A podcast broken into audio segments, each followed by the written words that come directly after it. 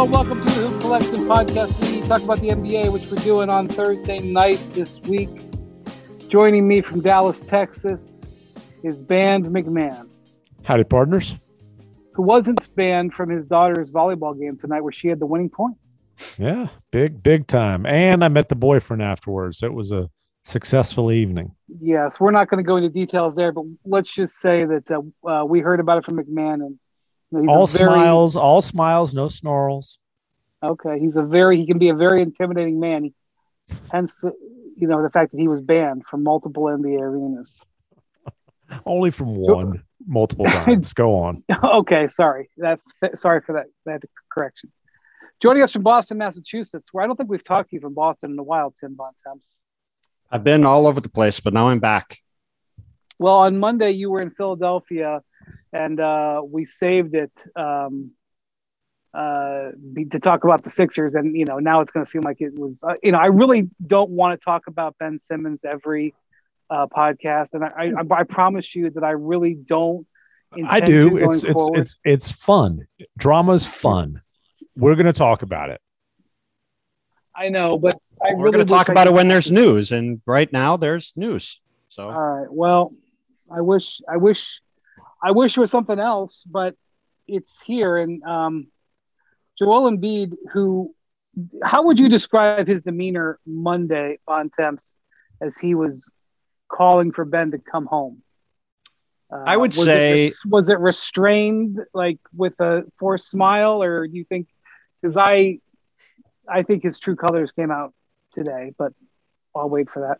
I would say the Sixers handled Monday's media day as you would expect a team in this situation to handle it, in that they said all the right things, but if you read between the lines, you could sort of see where everybody was at, right? Mhm. For example, Doc Rivers was asked about uh, why did Ben say he wanted to be traded when he met with them? And he said, well, he didn't really say to the level that they, uh, I'm paraphrasing here, he didn't really say to the level that we felt comfortable with in terms of knowing exactly why. And then Doc says, but it is hard to play here. He didn't say that, to be clear, Yeah. but it is hard to play here. Uh, I can't say he said that, but it is hard to play here, which again, I'm paraphrasing, but that's basically what he said, which is, I'd Well- say, a rather veiled shot at Ben Simmons for his unwillingness to want to be in Philadelphia. Thinly veiled. And- well, he didn't really say, but um, Yes. the the the vibe I got was just because he's soft. Because he's soft. That's probably why. And then, you know, Joel Embiid talked for a very long time, uh, including about five minute back and forth with me, where I asked him, What would you say to Ben if you'd had the chance to actually talk to him? And he paused for about 15 seconds and then said, I'd say I'm disappointed. And then talked for about a minute and a half. And then I said, What do you mean by disappointed? And then he talked for another minute and a half and didn't say why he was disappointed. And then I said, Just to be clear, so it's not taken out of context, why did you say you'd be disappointed? Which he then finally said, Well, I'm disappointed that it's gotten to this point and I think we can win with Ben and I want him to be here. But he also sprinkled throughout his time on his 20 minutes on Monday things like, you know, we all just need to grow up and we all need to stop paying attention to the fans and all these lines that, Mhm. while are true, I think you could say were like kind of coded shots at Ben Simmons if you wanted to look at it that way. Well, and, then if he was being bru- if if Embiid was being brutally honest, he'd say, "Well, I'm disappointed because his value has gone through the crapper." And you know we all want to trade him, but we can't because we can't get anything good in return. Well, and then we come to today, to Brian's point, when in the middle of a very, very, very long answer about, uh, you know, the comments. Yeah, I, I kind of don't want to. I kind of don't want to read it all because. Well, but all, all I want, all that matters, all that matters is in a very long answer to a question about. There's a report out that you, uh, that you know, Ben Simmons slash his people have decided that playing with you isn't going to work. What do you say to that? Is to sum it up. Joel gave a very long answer, and in the middle of it, he said, "We've always tried to build a team around him. We even got rid of, you know, again, I'm paraphrasing. Hmm. We even got rid of Jimmy Butler, which, by the way, I still think is a mistake. and then went on from there. And that was very clearly choosing Ben over Jimmy. So again, like this, this whole situation is going to be Well, yeah, fraught. he basically, yeah, he said we had to sign Al Horford, instead of Jimmy Yes. Butler I because mean, we he need said some many- people. He said he said many things, but the Jimmy Butler point in particular Mm. was it, Yeah. that said everything about the situation. And look, And and do you think they trade Simmons for Butler right now? right. Well, and look, today is a win for Ben Simmons because look, Daryl Morey, as we have talked about many times on this podcast, is not going to make a move to make the Sixers worse. And that means he's not going to trade Ben Simmons for a deal that makes the Sixers worse than if they had Ben Simmons, Yeah. unless he absolutely has to. And he is one of the few owner, few general managers in the league who is secure enough in his position and is secure enough in his ability to navigate this that he's going to wait until he gets a deal that he wants, no matter how complicated it gets, until that position changes. And while I don't think it's going to happen anytime soon for a variety of reasons, days like today are going to make that harder because Right. if you So- have Joel right. Embiid talk for four minutes or several minutes about how disappointed he is in this comment being out there and all these things about Ben Simmons and saying all the stuff that he said today, that kicks up the oxygen in the room towards Yes. getting a deal done, which is what Ben Simmons and his people want. T- today was a victory for Ben Simmons. I even with Joel Embiid throwing him, I don't know, I don't like the term throwing him under the bus. Whatever he did, dragging him through the mud, it was a win for Ben because it is it is drama that is exactly what the holdout is designed to do, which is to make Yeah. you uncomfortable so that it gets resolved.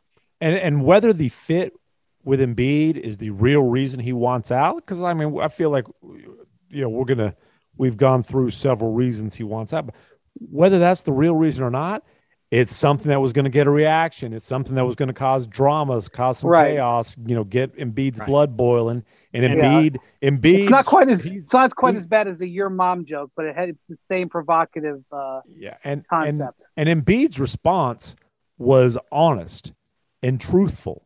And, you know, like the idea of uh, Ben Simmons as the go to guy who you're building everything around offensively has a ton of flaws. And the Simmons Greek freak uh, comp is extremely flawed. I mean, they are not the well, same. it's player. like Doc had to like go through machinations for speaking the truth. That was Yeah. another thing that happened, you know, leading up to this. Doc had to, you know, basically pull out fake news tropes about his yeah, comments. misconstrued. Like, Yeah, I mean, Doc, I, yeah, I you're mean, Doc, video, bro. Doc is right, right. But Doc has again, been disingenuous at best on this point. That's the holdout. That's the holdout taking root. That's you know getting into their heads. And, and you know, in this answer, Joel very clearly had seen it, was Yeah. aggravated by it. Who knows who they and he called bull to about it. stuff.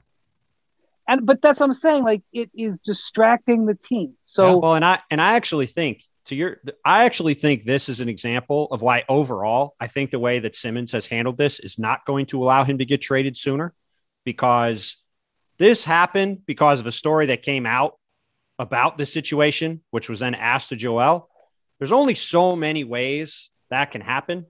Whereas, as we've seen in the past, if the guy is there every day and is having to, you know, it's like a visible person there, it's a lot harder for the team to be out of sight, out of mind. And, And so the, al- and and that's where Doc and Embiid are, you know, I'm not even gonna say passive aggressively because they've been pretty aggressive and and and at least implying that the reason Simmons is doing this is because he's soft and because he can't handle the heat, especially in a town like Philly. So they're kind of challenging him almost like, you know, you're not tough enough uh, to to to to come here. okay, and- I and agree Deal that with all this. I agree. Well, first off, he doesn't have to give interviews every day. These guys do. So that's one thing. He is getting fined, but I'm going to speak to that in a minute. The he doesn't have to. You're right, Bontemps. He will eventually fade away a little bit because we're going to get into games and everything like that. But he will never be fully away because they Yeah. are just one bad loss or one bad week away from it becoming a big issue which again is the concept of why the holdout in theory will work. Now, let me just so, so tomorrow, this podcast is going to come out on Friday. I don't know if we will get this information on Friday or if we'll get it next week or we'll ever get it. But on Friday, we talked about this before. Ben Simmons is owed $8.25 million as part of his contract, getting advance money. Now, the Sixers have fined him this week those fines are less than $200,000. So maybe if they take those fines out, he is only owed $8 million.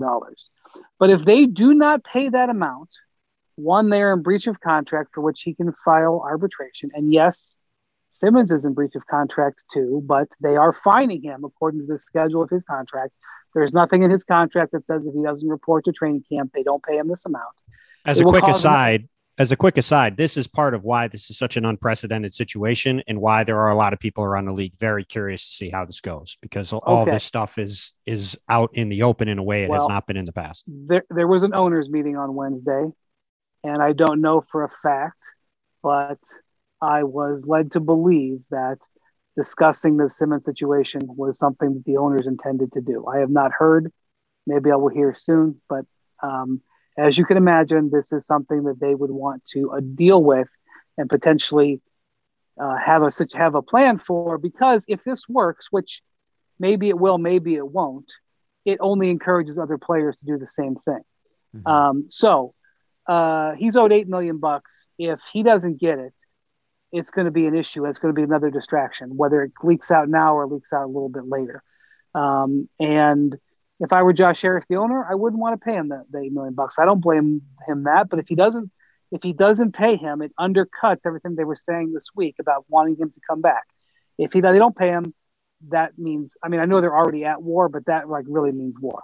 But let me tell you about something that I call the Termini doctrine. Now, very few people will know what the hell I'm talking about, but that's why I'm going to tell you what it is. Mark Termini is an agent in the NBA. He has been an agent in the NBA since the 80s. Um, he is he has uh, become more prominent in the recent years because he was Rich Paul's partner at Klutch for uh, the majority of their start. He is no longer with Klutch, um, but anybody who knows Mark Termini, and I do, will tell you one of the things that he accomplished was in 1992, and I know many of our listeners were not born. In 1992, I was in eighth grade. But in 1992, Jim Jackson was a rookie with the Dallas Mavericks. MacMahon, do you remember the Jim Jackson holdout? How old I were do. you? Were you uh, in? Uh, I was I was I was in high school. I'd been shipped off, so I couldn't read the morning news every day. But uh, you know, obviously, you grew up here and, and familiar with this. This is before Toni Braxton even came into the picture. okay, so a tie into our is, later Dallas discussion, by the way. Good. So this is before there was a rookie salary scale, and um, so rookies there was a salary cap you had to follow, but rookies could negotiate their contracts with whatever they could get, and occasionally there were holdouts. And this one was the longest holdout of them all. He held out until March. Okay. He did not sign his contract until March. And granted, the media situation was different back then, but I, tr- but trust me when I tell you it was a topic of conversation throughout the entire season in Dallas because this guy, Jim Jackson, who I think was a top four pick. Yeah, I, th- I want to say he was like, fourth overall. Yep. Okay. Um, he was obviously expected to be a cornerstone player of their team going forward. And he signed his contract in March. I don't remember how much it was for. But when he signed his contract, he got all of his money. And trust me, throughout that time, there was, um, we're going to find them. He's not going to get this money. There was all kinds of posturing. And Mark Termini, who is, if you ever were to meet him, is one of the most stoic and and soft spoken men, but he has got an iron will. And the point reason that is important is because he was a guy who helped Rich Paul develop his negotiating technique. Mm-hmm. I promise you that Rich Paul is extraordinarily educated on the Termini doctrine, that, that you're going to get all your money. And the Termini doctrine went into effect with Tristan Thompson, who held out through training camp into the season. He signed his contract. Guess what? He got all of his money. J.R. Smith missed time. Uh, now those guys were not in contracts; those guys were uh, were free agents. But when they signed, they got all their money. Um, they have employed the Termini doctrine before. So even though Mark Termini is no longer with Klutch Sports, I promise you that Rich Paul is a big is a big understander of the Termini doctrine. And so you can find Ben Simmons. I don't care if they come out and say, say, we're fining him $15 million. if Ben Simmons gets traded to the to Team X in January, Mhm. and they and he gets he arrives, um, do you think that team is going to say, "Hello, Ben Simmons, our new franchise player or one of our franchise cornerstones for which or we just made a bunch our, our number three option offensively. whatever. Do you think that, that he's going to? They're going to say, "Hey, actually, we're going to keep those fines Right. that the Sixers put in place for you." Well, there's Um, uh, There's- and, and go ahead. no, I was going to say Uh, you're right about that, but I think there's two significant things to discuss here. Hold on, this I'm not front. done with the Termini doctrine yet. Okay, you got more to Yeah. say. Got it. The other thing is, the fines may make the Sixers and their fans feel good short term. Like they may be like, "Hey, well, you missed their practice. There's a hundred G's, big boy." Or you know everything like that, and, and and granted, like it will add up, and you can put a meter on your website or in your newspaper or whatever. Um, but they are not going to find their way out of this situation. It's not No. like they're going to say, it's not like Ben Simmons is going to say, well, I was waiting for the fines to hit 3.653 million. And now that they have, I guess I have to report.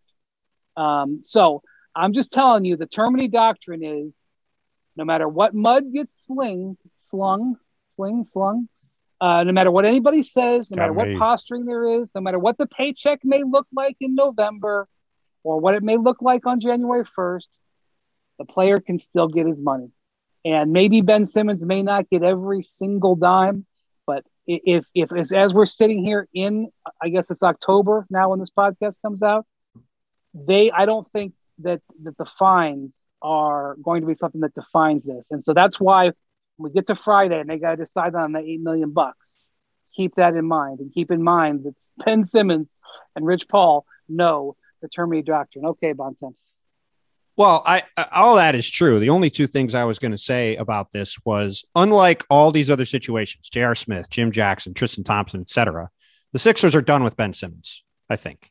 So they're not worried about trying to placate him. Like in those situations, Mhm. ultimately, all those teams wanted those guys to be back. But the So team that will have him, but the team that will have That- him will. Yes, you're right.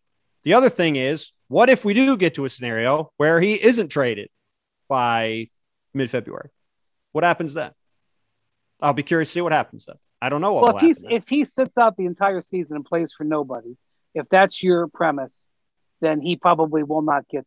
Well, that, I'm just, Right. I'm just, I'm not saying that will happen either. But like again, this is as we have, all we've talked about before with this thing. This is a very weird situation in terms of trading this guy because a he's got a four years on his contract and a ton of money owed to him, and b as we've talked about ad nauseum, he's a very awkward fit to have on your team. And if you trade for him, you've got to commit to building around him, and therefore you have to find someone who wants to trade for him and build around him in a way that they really value him, or Not necessarily. You have- to have not well, the other the or is if a Damian Lillard or someone like that is available to be traded for, and he is the centerpiece of it with other stuff.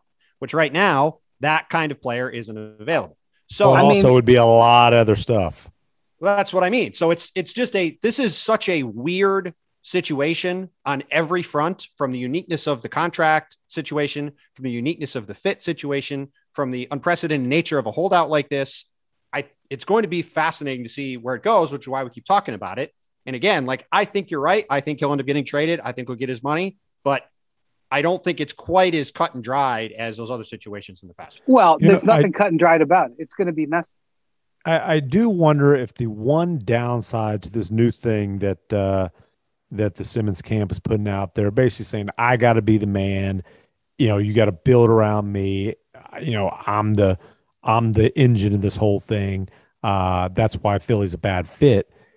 Like, who who wants Ben Simmons in that role? And if he, But- if he But again, s- MacMahon, they, they just want to make it uncomfortable. They I understand. just want to force him to get traded. The, the the content, the actual words don't matter as much as the, The fact that right, ir- I, I, I get them. that. I get Yes. that, but The I, better I, I think is- there's also some truth to he sees himself as that guy. He ain't that guy. Like this, let him be the Greek freak.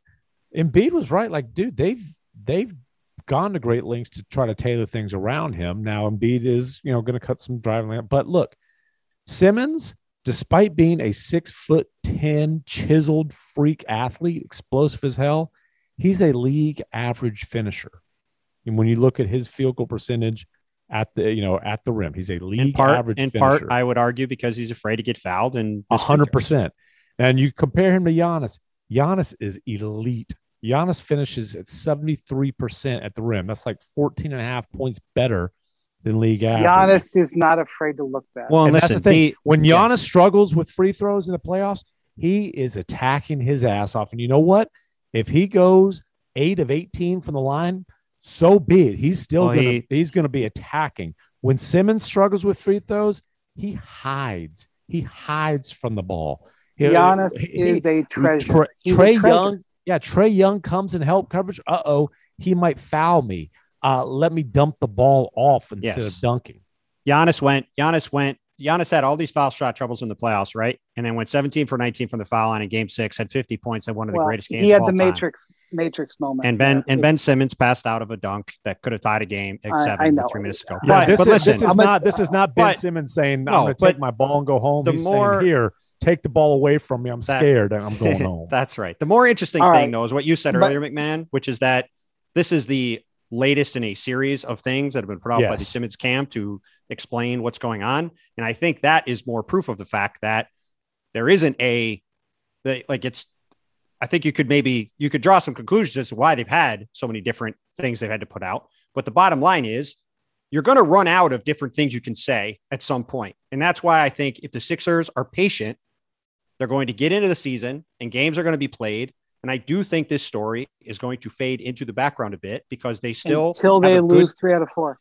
I I I think or or they're a- until some wing score lights them up for 40. I, mean, I think if they're That's a, right. I think if they're a decent team or better, I don't think there's going to be a drumbeat in Philadelphia for them know, to man. trade him for.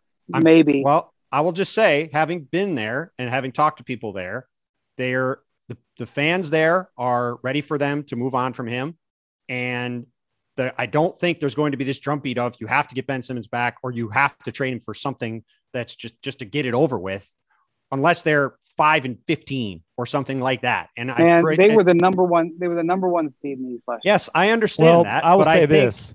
I think people The- are looking at it as a situation where this is their one chip to trade. And if they trade him for 25 cents on the dollar and it prevents them from going to get a star player later, that's well, not I'm what they want to do. this. I'm just going to say this. This is the great thing. The Sixers are betting that they will not have to trade him for 25 cents on the dollar. That as the season goes along, their strong play will give them leverage. Hmm.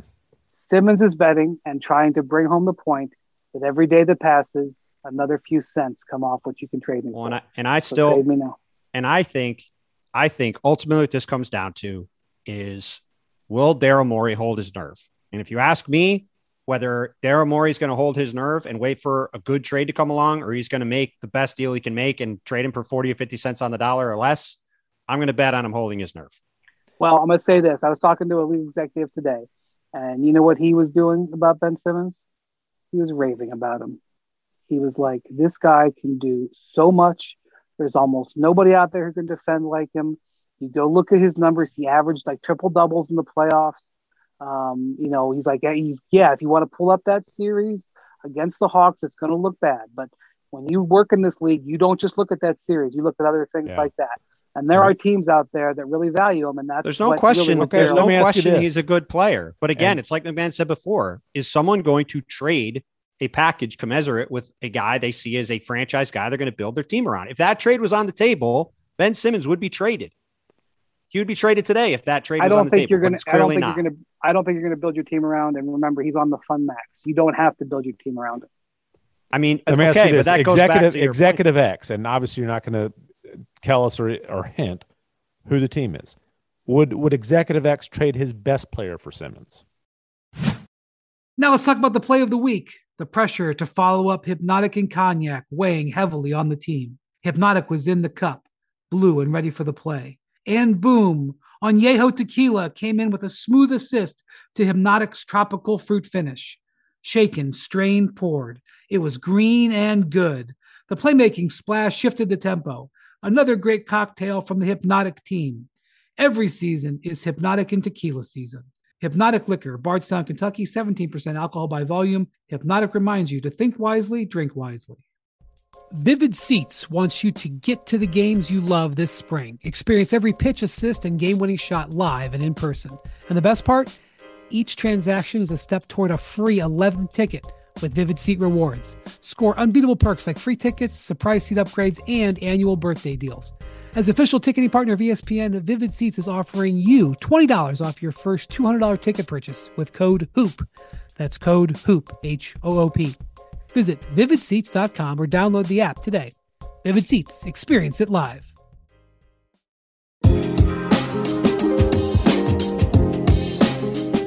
That uh, they, would he trade his second Yes. best player for Simmons? he would, but that's a bad example because you don't know the team and their best. He, they don't have anybody as good as him. Um, but uh, but that's a short, short list. Again, we go back to Minnesota, and obviously, like I said, I heard, here. I heard three, I heard of three teams today that have that have Well, recently. But again, there's no question Ben Simmons is a very good player. Teams are going to be interested in trading for Ben Simmons. That's not the question here is not can the Sixers trade Ben Simmons? The answer to that is yes. It's not that there's can nobody they get the superstar package that, Can- that Morey's can- asking for? Can they get a trade that will make the Sixers either be as good as they are today with Ben Simmons or better? That is to me the threshold that Daryl Morey is going to make a trade on. So until that, if that trade was sitting there today on September 30th, I think the Sixers would make that trade today. The fact that they have not made a trade to me is a clear sign that that trade is not available. And I think the And question again, the really question- becomes no. The question is, is that are those offers going to get better or worse? That's the question. I, and and it's hard to see him getting better. It, it, really is because if he's not playing, it's not like he's going to go restore Well, his value. there's one there's one very significant point that we're leaving out, which is that as the season goes along, more and more teams can get involved in making trades. That- Right now, there's very few logical trades on the board, just in general across the league, because so many guys change teams in the summer and teams are locked into contracts that they can't trade until December or January. Right. Everybody So- likes their team right now anyway. They're not. Yeah, and you're not, and you don't want to yeah. blow up a team early on. Right. Like, there's a lot of factors like that that when you get to December, January, February, that will change. So again, to me, this just comes down to will Daryl Morey hold his nerve? well, and there's I'm another thing bet that he is. there's another thing that Morey and the Sixers have going for them in terms of being able to be patient, and that's that the Eagles appear to be an absolute tire fire. And That is- so, like true. the local, the local media is going to have its hands full.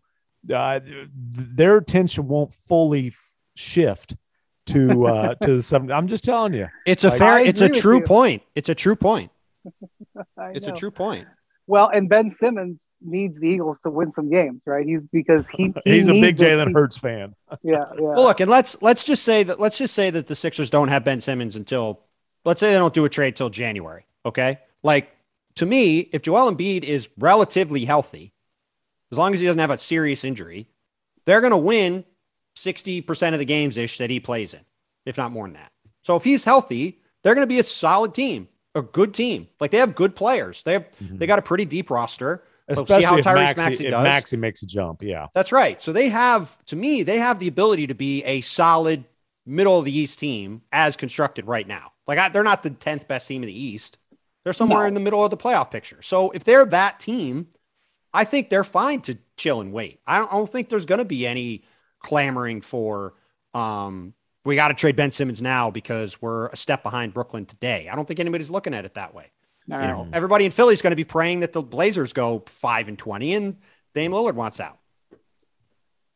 All right. Well, unfortunately, to be continued. Um, so, MacMahon, you were at uh, Mavericks Media Day. Um, Jason Kidd is um, saying some stuff Yeah. uh, as as coach. Can can you run, run us through some of the stuff that's been going on there? Well, uh, the two main things. Kind of his his emphasis to Luka is interesting, and he compared him to a young Picasso, and said then said, "I don't know if anybody ever told Picasso that he should use all of his paints." But uh, basically, that Luka needs to learn to rely on his teammates more. That his teammates can help him. So he's kind of saying, "Hey, Luka, man, you're awesome. but dude, you're too much of a ball hog. We got to take, you got to, you got to share. And part of it, you know, he's he's talking about we need him fresh at the end of games, but also he's just like saying, you know, we you need to share more. And then the other thing, the other heavy emphasis, and this is obviously directly related, is the unicorn, the return of the unicorn. Boy, you know, KP just put in the corner by Rick Carlisle. Damn, Rick, that really wasn't fair. This kid, he, he's just got so much more talent than that. He's not just a three point shooter who can crash from the corner on occasion. Man, there, there's no bad shot for Porzingis. We want him posting up. We want him taking mid ranges. Uh, I mean, he did shoot 40% from mid range the last two years. You know, I don't want to lean too hard in the analytics, but that tells me that's a pretty bad shot. But you know, those those are the two kind of the two emphasis. And again, it's hand in hand. And so, you know, it's it's talk, and and I I, understand what he's doing. I with the Porzingis stuff, I want to see kind of how this all looks because I I wonder if there's not just some um, good old fashioned smoke being blown up his arse. Well, I was going to say real quick, MacMahon, to go back to what we were just talking about. What did Doc Rivers do all last season? Right? Yes. Right. I mean, with I Ben wonder, Simmons, he yeah. talked him up all season. This felt this felt from the beginning like a very similar move by Jason Kidd right off the bat to try to boost some confidence in a guy who had a rough year and is trying to get back to where the Mavs. Yeah, b- boost some confidence. And look, we all know that the Mavs kind of, you know, we can play semantics. They at least sniffed around to see if Porzingis would have value in the trade market, and, and the answer at the time was no. Um, we know Porzingis was not happy all last year and did his best to be a good soldier, but just wasn't wasn't happy you know, some of that's he wasn't happy with his role. Some of that is he wasn't happy because he did feel like uh Luka, you know, I'm open. Like, do you want to not dribble till there's two seconds left on the clock every possession? Like, what are you doing? Um, and so you know, I that was something that happened with LeBron early in his career. I mean, obviously mm-hmm. not every possession, but LeBron was a real dribble. The you know the, the game was played so differently. I mean, I was yeah. just re- I was just reviewing Carmelo and LeBron's rookie year because you know they're teammates finally.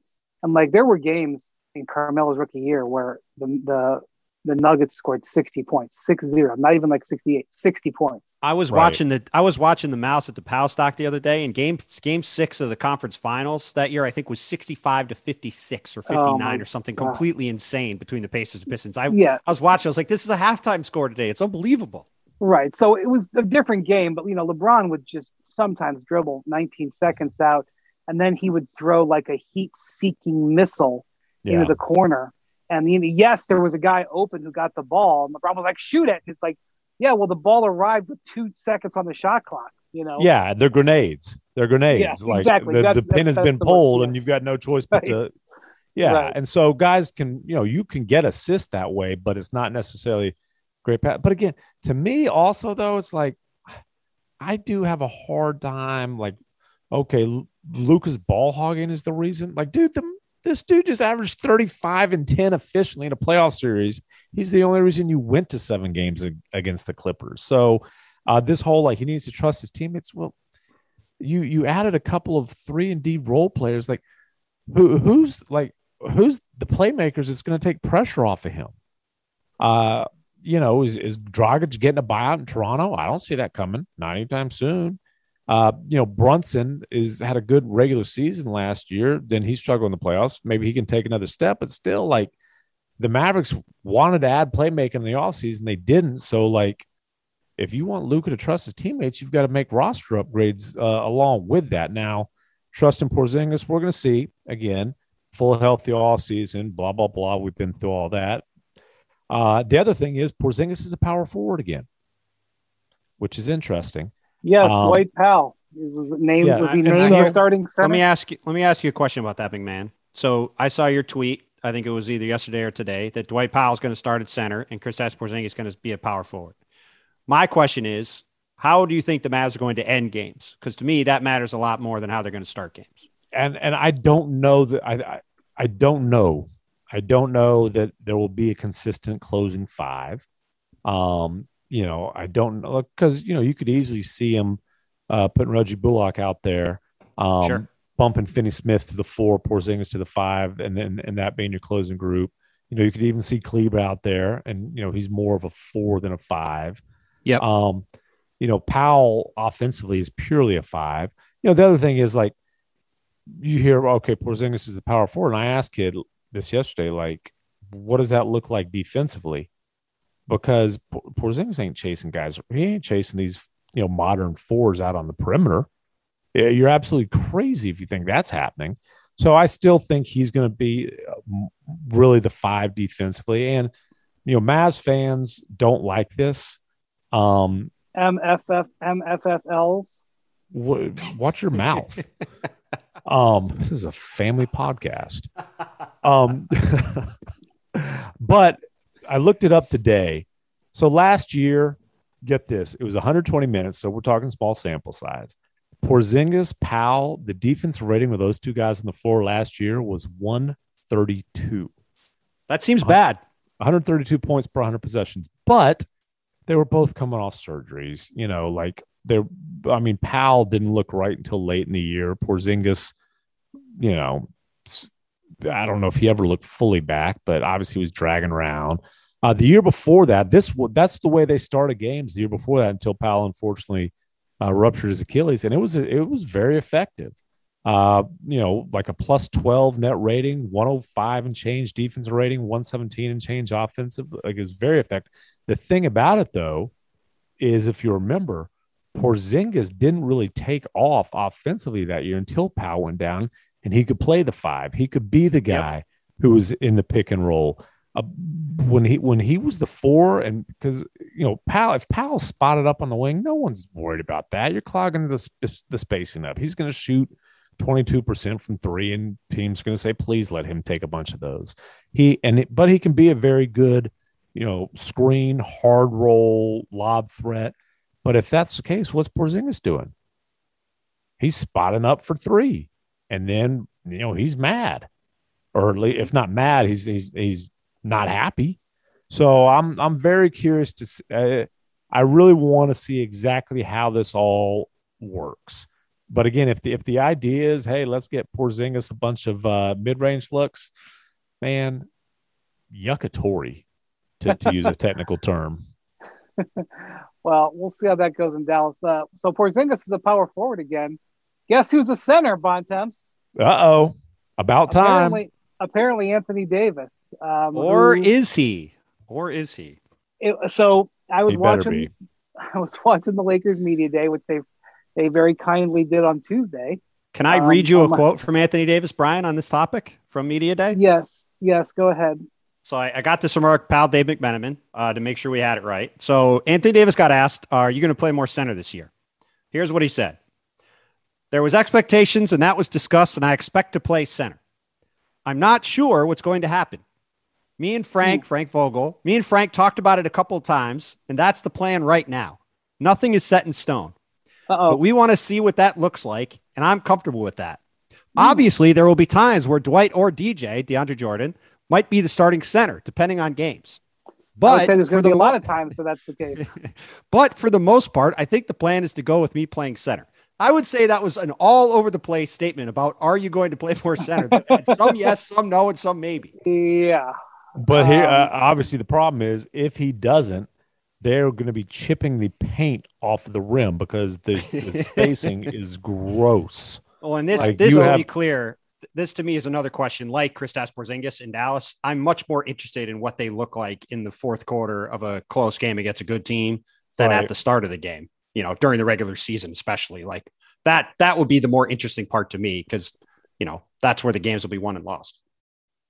Well, the concept of Anthony Davis playing center and LeBron playing power forward with two shooters and Westbrook, uh, that is a very intriguing lineup. You can play fast, you can play slow, you can throw the ball into the post and let LeBron operate. You can space the floor. Uh, you can run pick and roll with um, with Russ and and AD. I mean, there's a lot of things to like about it, but that requires LeBron and AD to defend those guys at the other end of the court, and they don't like doing it. And so, you know, you know I th- I know these guys are hesitant, but like, this ain't 1996. Like, who, like, who in the West are you worried about having to bang with on the block? Really, who? Jokic I, and who else? I, you know, I just think one of the things I've learned, MacMahon, is, you know, when you go back when we were allowed to be in the locker room and you could like really be up with guys after games, the big men, their arms always have cuts on them. You know, they're they're always bruised. They're they're Look- always look way more tired. Like Russell Westbrook's arms looks like he just he just you know had a big old hug with Freddy Krueger. I mean, I hear what you're saying, right. I but I just. I, I I I just think that the whole idea of oh wow can he handle the pounding like again I just don't think I mean Ayton maybe but it's not most of these teams like dude if you want to dump the ball down uh, on the block to uh what Steven Adams or what Gobert or like please right. like, Well, it's just not the the post up. It's know- just you know, as Rick Carlisle once said, the post up's a bad play, and that's why Right. Porzingis is so glad Carlisle's gone. I remember Luka's glad Uh, for other reasons. circa circa 2006 or something like that. Mike D'Antoni being asked about post ups and him talking about points per possession Yeah, and being you know post ups being less than one point per possession, and it was the first time I'd ever heard it. I was like, "What's he talking about?" yeah. It was a it was a Um, like a this revolutionary con or people thought Yeah. it was crazy. Honestly, let's let's be yeah. straight up. Um, but I will say that the, the Lakers over the last two years, Frank really had that AD as center in in the emergency glass. And Mhm. granted, last year there was injuries, but they just didn't go to it much. And of course, you're not going to go to it to start the game. That's what AD is talking about when he says Dwight. By the way, you see how Dwight messes up their incredible numerology. The yeah, Lakers, they're all single digits. the Lakers roster goes zero, which is Westbrook. Zero, one, two, three, four, five, six. That's LeBron. Seven. Can't have an eight because Mr. Bryant is in the rafters. Mhm. And then it's nine, 10, 11, 12. And then there's somebody else, and Dwight is 36. Well, you couldn't be thirteen anyway either. That's Chamberlain. Yep. Um, all right. Well, anyway, it's incredible numerology for the Lakers. I'm sure there's No, he's people out there- thirty nine anyway. Thirty nine. Oh, he's 39. Okay. Sorry. Yeah, three plus Anyway. nine is twelve. You know. Two guys drove to work. Neither guy wore a seatbelt. One guy got a ticket. One guy didn't. The same two guys drove home. One guy wore his seatbelt. One guy didn't. One guy made it home. The guy not wearing his seatbelt didn't. Don't risk it. Click it or ticket. Paid for by NHTSA. When you need mealtime inspiration, it's worth shopping Kroger, where you'll find over 30,000 mouthwatering choices that excite your inner foodie. And no matter what tasty choice you make, you'll enjoy our everyday low prices, plus extra ways to save, like digital coupons worth over $600 each week. You can also save up to $1 off per gallon at the pump with fuel points. More savings and more inspiring flavors make shopping Kroger worth it every time. Kroger, fresh for everyone. Fuel restrictions apply.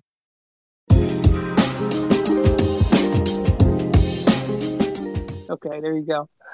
Um, hey, maybe maybe this is the year Dwight finally becomes that three point shooter that he's been working. You know that, that we've seen Yeah. in uh, in, Why don't you in go summer do a, film and. Why don't you go do a story on Dwight's revolutionizing his game? I'm sure that's never been done before. I'm sure the bosses would be happy to buy out. Listen, hey, I will in for you know to Dwight's credit, last summer and this summer, uh, you know, there was not the hey, Dwight is matured. Uh, like well, he's he's at least snapped that. I think it was like eight or nine straight postseasons or uh, off seasons that we had. The Dwight is matured. Dwight has realized, you know, his his role. Like uh, he's fi- finally like, hey, he, he's he's he really did get it. Uh, This is- just in time, is- just in time to avoid story- the big three. this is a story you should write. You should go to various training camps and talk about guys who haven't changed. I want to write a story about how Dwight Howard is still immature. Oh, okay, sounds good. Yeah. I Dwight Howard still guy- farts a lot. I want to talk about a He guy just doesn't demand uh, post ups anymore. yeah, I want to talk about a guy who gained ten pounds of fat instead of ten pounds of muscle. That's the story I'm looking. for. Well, we had that last year with Luke. I can assure you. Can I can I make a nice segue with that Yes. comment, Brian? Uh, so LeBron James was asked about his new superstar teammate, Russell Westbrook. This is part of what he had to say. As far as Russ, we need Russ to be Russ. We don't need Russ to change for anybody. That's why we got him. and it's our job to help him feel comfortable in our system. And he's going to be as dynamic as he's always been. I look forward to that. Now, my question for the group How is LeBron going to feel about Russ being Russ when Russ, like he always has, grabs a rebound with 90 seconds to go, dribbles down the court, and takes an 18 footer with 18 seconds on the shot clock and doesn't give LeBron the ball? Probably How is he going to like feel his about that? childhood friend who who insisted that they give up Chris Paul and a whole slew of, of draft picks. Probably about the same way that that guy felt about it. The the question with Russ will he be the first guy to play for five teams on a five year uh, max deal? Well, I, this this is uh, look. This could work well, especially if they do play D at center. Like there is a world where this works well, but the Westbrook LeBron relationship on the court is going to be very fascinating to watch because Well, as I'm we sure there know, won't. I'm I'm sure there won't be much attention on it though. no, no attention at all. totally under the radar. And as as we all know, LeBron is used to having the ball in his hands all the time, Mhm. and Russell Westbrook and has had some having success with it. That's right. And Russell Westbrook always has the ball in his hands all the time when he's on the court. So that If Russell Westbrook doesn't have the ball in his hands, you're wasting. We're wasting. that's Right. right. And we saw because the he goes from time he goes from being really dynamic to a spacing killer. That's right. And we saw in Houston in particular, right? The last team that had really high ambitions with mm-hmm. him when he was playing with his childhood friend James Harden.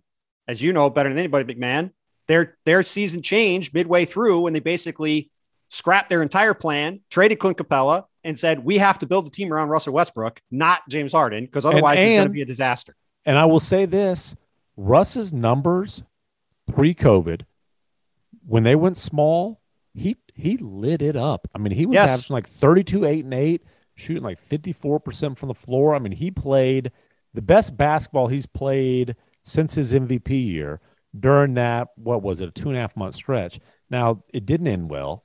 Um, again, that it, it, there was so much going on there. And the fact that he got COVID and just the whole thing got weird. I, I, and he got COVID, then he got hurt in the bubble.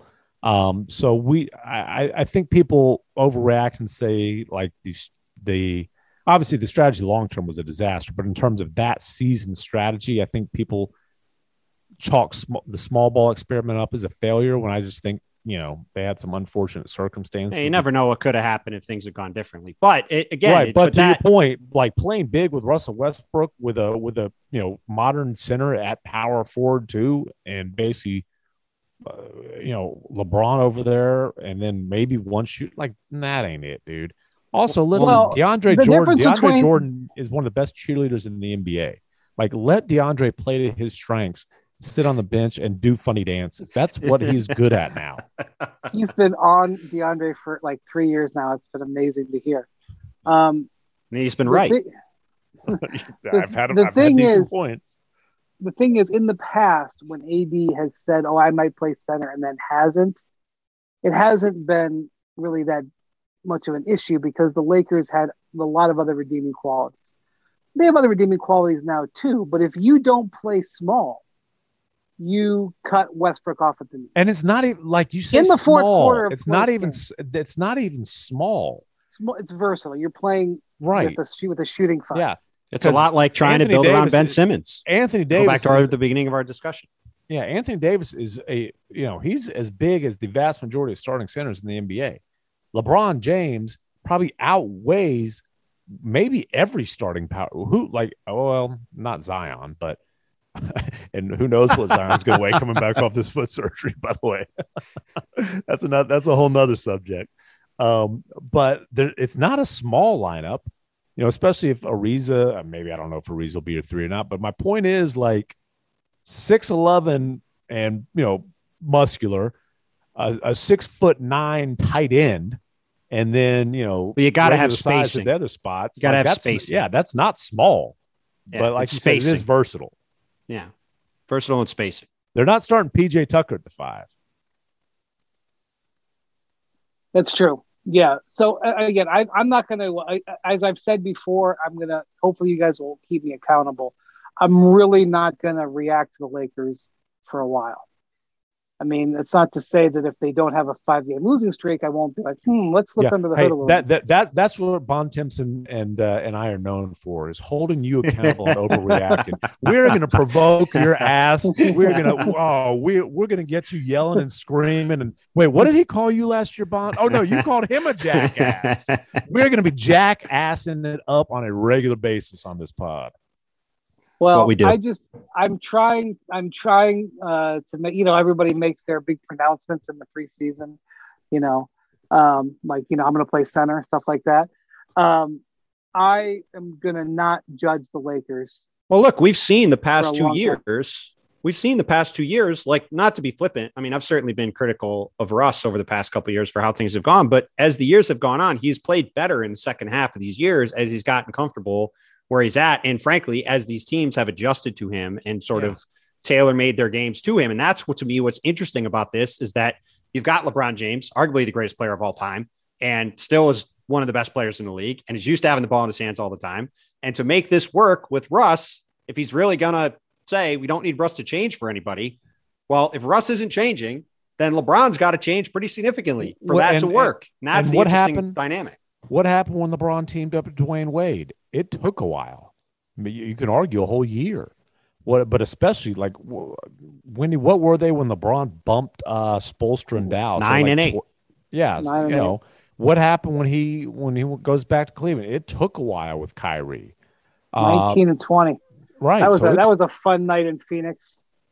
yeah. So it Like like 19 and 20. They it won't be surprising if they're hovering around 500 uh you know a month or two into the season given lebron's history adjusting to Yes, another but- ball but dominant guy and ways. russ's. If- yeah if both they, of you them. know they've got they've got a favorable early season schedule as is normal. The the lakers don't leave southern california very much for the first month um, every team plays the same amount of games the same amount of days same road games same Well, their schedule's but- always heavily weighted towards TV, which means their schedule's always heavily weighted towards being tough the second half of the year. Right. And they also have to clear out of Staples Center for some mid year events. So they tend to play a lot of home games early in their schedule.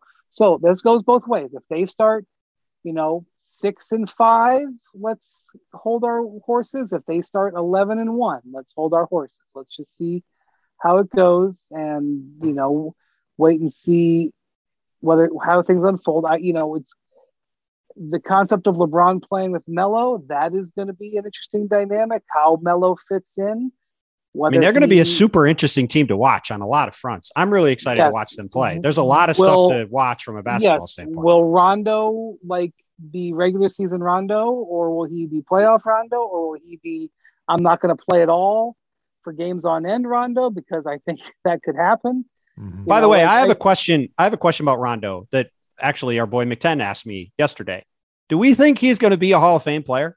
yes yes Yeah, because they I had do. that one photo where you know they had that photo at media day where they had six guys out there, and they were like, "Oh, there's six Hall of Famers." You know, it was LeBron, AD, Russ, Dwight, Rondo, Melo, And Carmelo. Yeah. say what you want he was a major part of two championship teams he racked up a bunch of accolades during his celtics tenure uh, I, I His resume was better than I remembered, and Dave ran through it. I mean, he made he made a couple All NBA teams. He made four All Star teams. He obviously was part of that, like you said, that 08 team.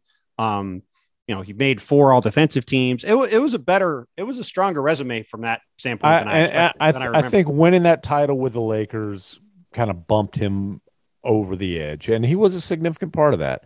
Um, I, I, I bet you that Rick Carlisle will make his induction speech. He'll be his uh, presenter. him Um, and Ray Allen both. yeah, that's right. um, you know, here's the thing. Um, it's very hard to judge the Hall of Fame because the uh, entry uh, situation is so cloaked in secrecy. It's completely opaque. Uh, no one talks about it. Uh, there's certain guys in the Hall of Fame who, you know, Rondo absolutely has a better resume than, and there's certain guys out of the Hall of Fame who Rondo doesn't have their resume. So, um, It's all true. You know, so so when it comes like you know, we have a general idea of like you know the the baseball writers who completely own the process and the Major League Baseball. There's a general idea of how they vote. Um, you can kind of project which guys might make it and which not. It's just such a weird process, and there's there's different ways to get in and stuff like that. So, you know, I'm certainly not going to say that he's not. It, it was just an I will- interest. I had, I it was his resume was a lot stronger because you forget because it's been such a long time. But that run, that five year run at the beginning with the Celtics was awfully strong. Bontemps, can I ask you something? Have you ever used the word opaque in a sentence? Yes, of course. Really? Wow, I don't think I ever have. have you ever used the word opacity? I don't even know what that means. You had a when when you guys had the machine on. I feel like you were trying to up the intellectual level when you, when he was replacing me. I mean, it, Uh, it- not it just not just with was- him. Like I feel like you guys were trying to because Windy, you had like two words on there like bifurcated. I'm like, what the hell does this have with thick glasses? Like, what are we talking about thick old eyeglasses for? Uh, I was going to say the intellect one up. level, the intellect level with you and the machine, very, very similar. Very similar. I, I had to look up bifurcated, and there was another one that I had to look up, and clearly I forgot. oh Oh, well, we love you, McMahon. You're not going We, anywhere. we had a former colleague who every time I read one of his stories, I'd have to have uh, yourdictionary.com up on another window. you know exactly who I'm talking about. you know who owns dictionary.com? Who's that? Dan Gilbert. Okay. Oh. Thank See, I paid part of LeBron's salary then. There you go. Thank you for listening to Hoop Collective Podcast. MacMahon and Bontemps, we got another season. Here we go again. Uh, Here we go, boys. Very excited. It's going to be a great season. Very two excited. pods, a, two pods a week going forward. Thanks for to Bontemps and MacMahon. Thanks to Jackson, our producer. Everybody have a good weekend. We'll talk to you next week. Adios, amigos.